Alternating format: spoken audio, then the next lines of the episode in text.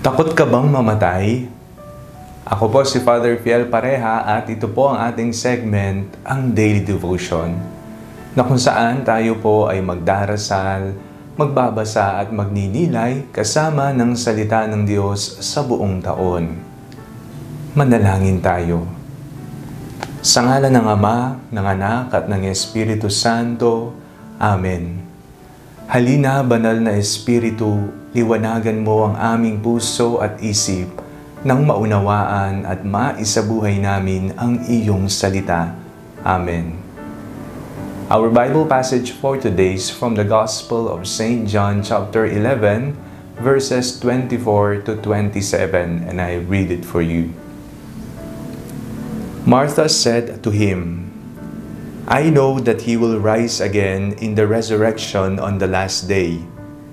Jesus said to her, I am the resurrection and the life. Those who believe in me, even though they die, will live. And everyone who lives and believes in me will never die. Do you believe this? She said to him, Yes, Lord, I believe that you are the Messiah, the Son of God, the one coming into the world. Takot ka bang mamatay? Ano-ano yung mga dahilan kung bakit ka natatakot na lumisan dito sa mundo? Ang walang katiyakan ng kamatayan ang nagbibigay sa atin ng takot.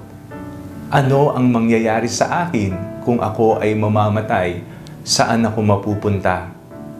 Mapupunta ba ako sa piling ng Diyos o sa piling ng kadiliman? O kaya naman ang takot na ano kaya ang mangyayari sa mga minamahal ko sa buhay kung ako ay wala na.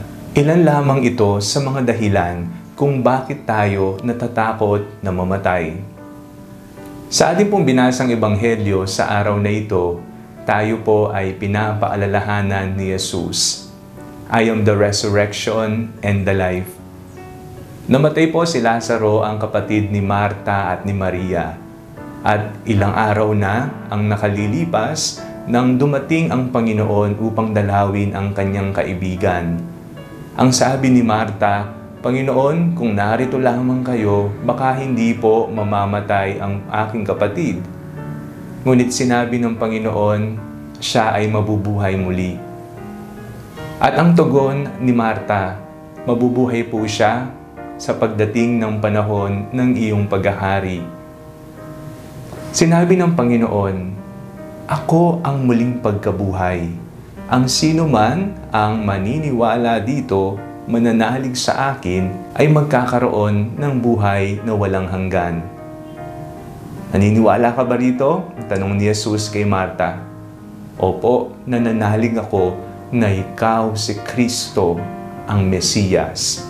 Huwag tayong matakot sa kamatayan sapagkat kung tayo ay namumuhay ng tapat, kung tayo ay namumuhay ayon sa kalooban ng Diyos, kung tayo ay gumagawa ng tama, kung ating ibinibigay ang ating sarili buong buo sa pagmamahal, hindi lamang sa ating kapwa, maging sa paglilingkod sa Diyos, wala dapat tayong ikatakot.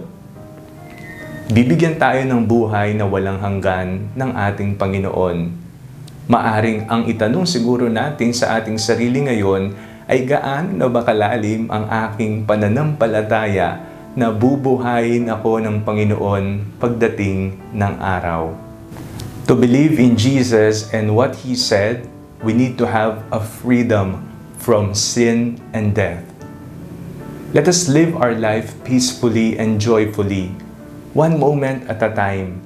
Let us deepen our faith in Jesus dahil ipinangako niya ang buhay na walang hanggan.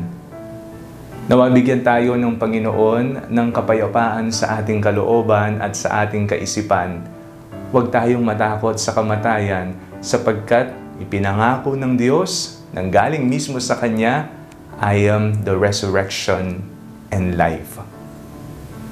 Manalangin tayo. Panginoon, maraming salamat po sa buhay na iyong kaloob sa amin. Nawa kami po ay mailigtas, kami ay magkaroon ng buhay na walang hanggan, kami po ay makasama ninyo pagdating ng araw. Huwag po ninyo kaming pababayaan.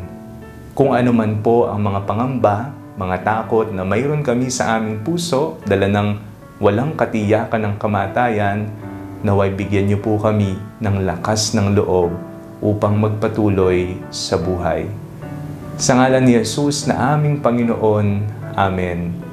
Sa ngalan ng Ama, ng Anak, at ng Espiritu Santo, Amen. Huwag po ninyong kalimutang ilike ang video ito, mag-comment po kayo and share it with your family and friends. God bless you po.